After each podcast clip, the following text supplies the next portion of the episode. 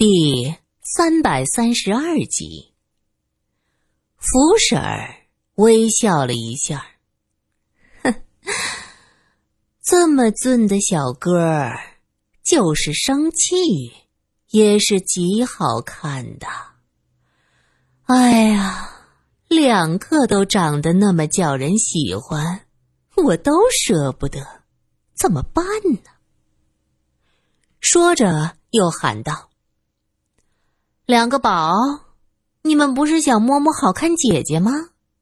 现在她睡着了，随便摸。可是外间悄无声息，两个宝也不知道跑到哪里去了。福婶儿又喊了几声，俩孩子还是没有动静。福婶儿觉得奇怪，将腰间围裙揭下，擦擦手，出屋去看。只见俩孩子躺在地上睡得正香呢，福婶扶起身去拉他们：“哟，怎么在地上睡着了？入秋了，天凉，小心肚子疼。”晃了几下，这俩孩子还是不醒。你那加了料的粥，都叫他们喝了。罗隐靠着门框说道。福婶吓得一哆嗦：“你们！”苏三从罗隐身后探出头来。粥里的药味儿，你自己闻不到吗？从来没有人能闻到啊！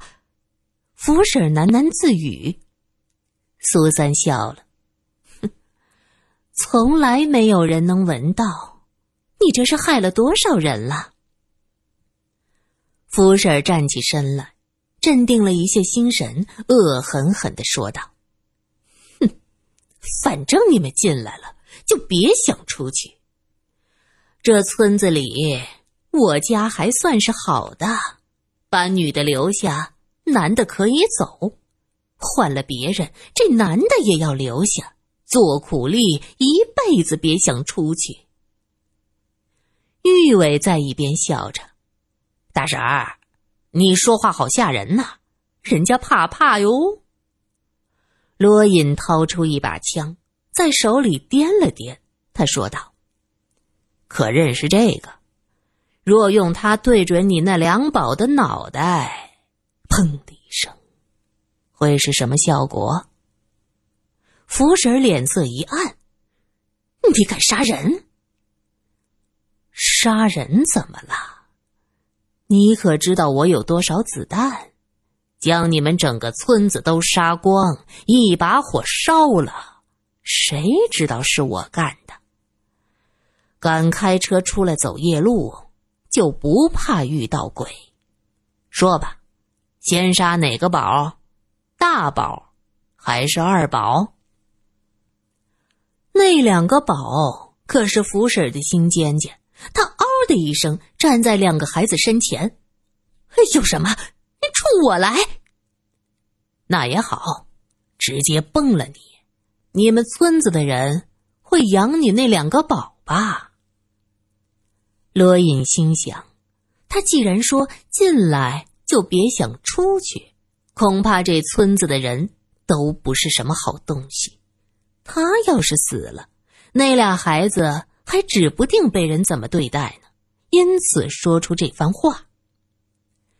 果然，福婶一听将孩子交给村里人，立刻就崩溃了。她哭着说道：“求求你们，求求你们别这么做。那就实话实说，给我们下药是为什么？谋财害命。”说话间，罗隐又摆弄了一下手里的枪。福婶急忙喊道：“不不不，我没杀过人呐！”没杀过人，那就是这样对待人，不是一两次喽。我我我只想要个好女子。福婶垂下头去，目光从两个宝身上拂过，充满了母爱。苏三的心里咯噔一下，他想到那两个宝嚷嚷着要摸摸省城姐姐脸的事儿，颤抖着声音问道。难道，你想要给他们人家的儿子都能成亲、生儿育女，我的儿子为什么不成？村里女人太少，不会有人把女儿嫁给我儿子，那我就只能自己找，只要留下一个就够了。福婶说到这儿，眼睛放着光，看向苏三的目光让人害怕。苏三向罗隐身后躲去，玉伟愤怒极了：“给你的傻儿子找媳妇儿，亏你想得出来！”福婶分辨道：“他他们都很乖的，只是不知道鸡宝没有别的孩子聪明罢了。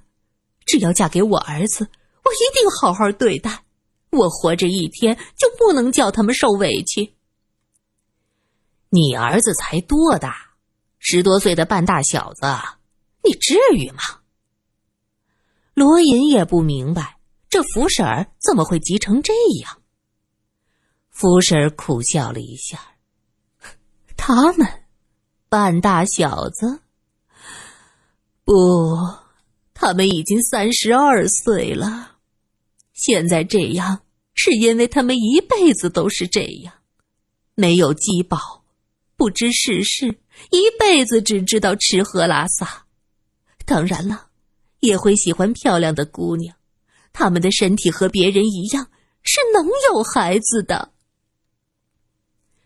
你带他们去看过医生吗？确诊了吗？你怎么知道他们一辈子都这样？苏三质问着。福婶蹲下身，摸着两个孩子的头发，慈祥无比。他听到苏三的问话，突然哈哈的笑了几声。他虽然在笑，可那脸色却无比的凄凉。他像是自言自语的说道。我怎么知道？我怎么知道？问我怎么知道？那是因为我也是这样过来的。他抬起头来，已经满脸泪水。这一声像是从心底里发出的喟叹。苏三的心里一紧。你这话什么意思？什么叫你也是这样过来的？莫非孩子的父亲也是？对，他也是这样。我认识他的时候，就像个十多岁、长不大的孩子，永远笑呵呵，只知道吃和睡。可他当时已经四十多岁了。最后到死了，还是一副小孩子的模样。我来到这儿的时候，才十三岁。你既然知道他是这样的情况，你为什么要嫁给他？苏三吃惊极了。如果福婶说的是真的，那她丈夫就是个弱智。这样的弱智，在结婚生子，一代代繁衍下去。将都是弱智啊！嫁给他，我只有十三岁，我怎么会想着去嫁给一个四十多岁的男人？我是，我是被我那婆婆从山外头拐来的，准确的说，是一个白面嬷嬷把我骗走的。说到这儿，福婶儿搂着一个宝。嚎啕大哭起来。他是当年被拐来的，被迫和一个四十多岁的弱智生子，后来为了孩子还想害别人，这是多么可怕又愚昧的想法！玉伟气得大叫一声：“别嚎了！你既然也是被拐的，尝过了这么多的苦，还想着害人，你做了多少这样的事儿？那些女子呢？都在哪儿？”莫非让你给害了？说着，他大步上前，一把将福婶拎起来。苏三急忙跟上一句：“哎，别伤他，先问明白再报警。”警察？福婶冷笑：“警察怎么会管我们这儿的事儿啊？在这里只有相约村规，我们村子的事情开祠堂，大家一起解决。你们不是问过我，做过几次这样的事儿吗？好，我告诉你们，我拐过三个姑娘，可结果呢，都被他们开祠堂用家法压我，逼我将这些姑娘交给他们。凭什么？我费尽心思给我儿子拐来的媳妇儿，凭什么白白的让给他们？对，你们来时看到的那个疯婆子，就是我最早拐来的。看看，跟了他们，现在都成了什么德行？若是做了我家的儿媳妇儿，我一定会把他养得白白胖胖的。要是再给我生几个孙子，我就是把他当成菩萨供起来都成啊！他哪里会受这样的苦？那些老光棍，只要花上几个铜板就能上他。呸！贱人，活该！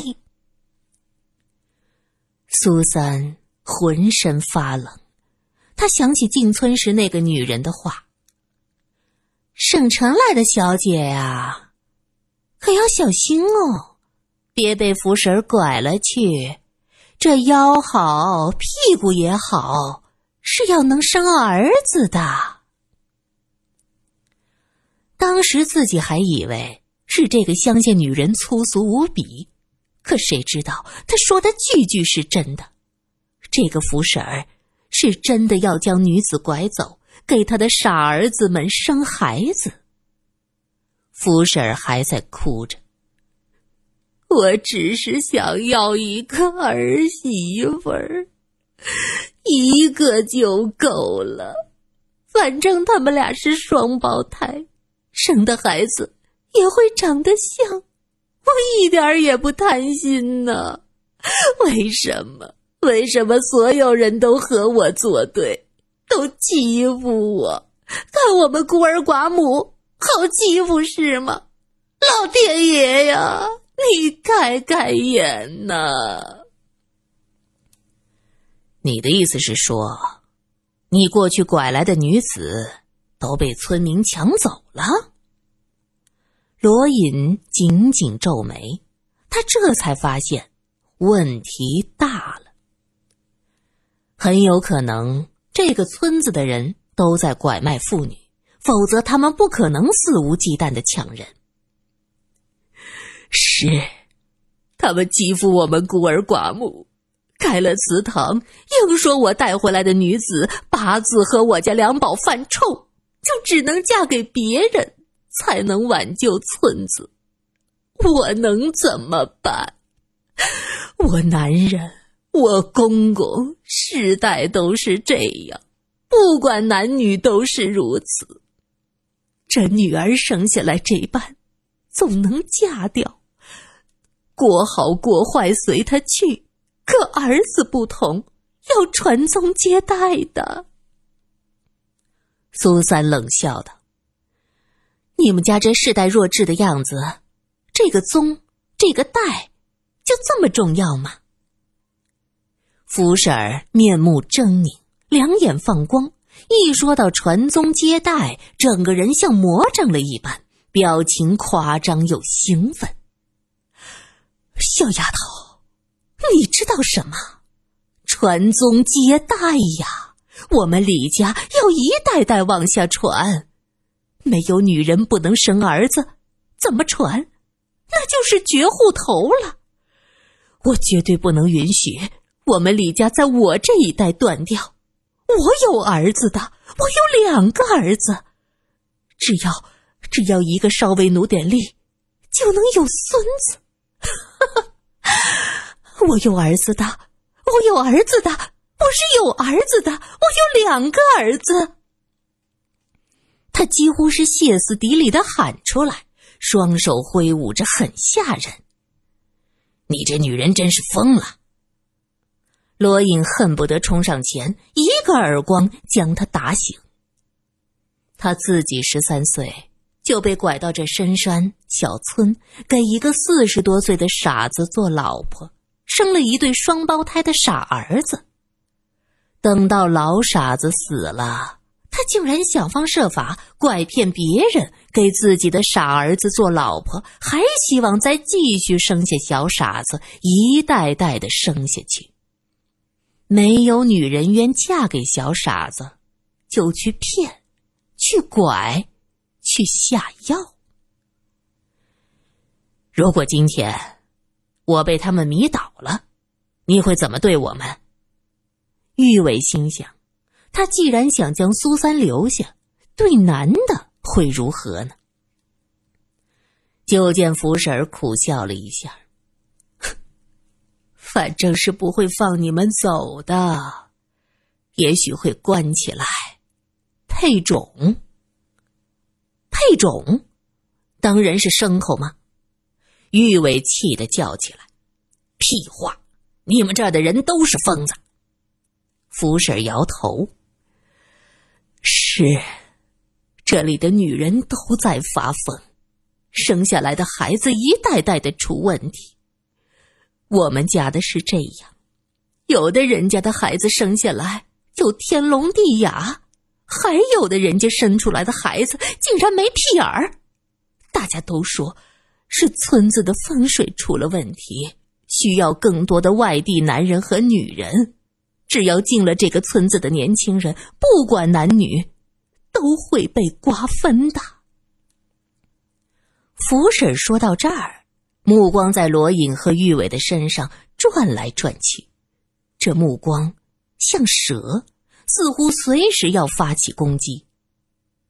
罗隐看得腻歪。便向周围看去，找来麻绳将福婶按在地上，捆了个结结实实。剩下两傻子还在熟睡。罗隐也懒得理他们，牵着福婶说道：“走，送我们出村子。”福婶突然哈哈大笑起来：“哈哈哈哈！晚了，已经晚了。”你们停在村口的那东西，应该早就被大家卸得七零八落。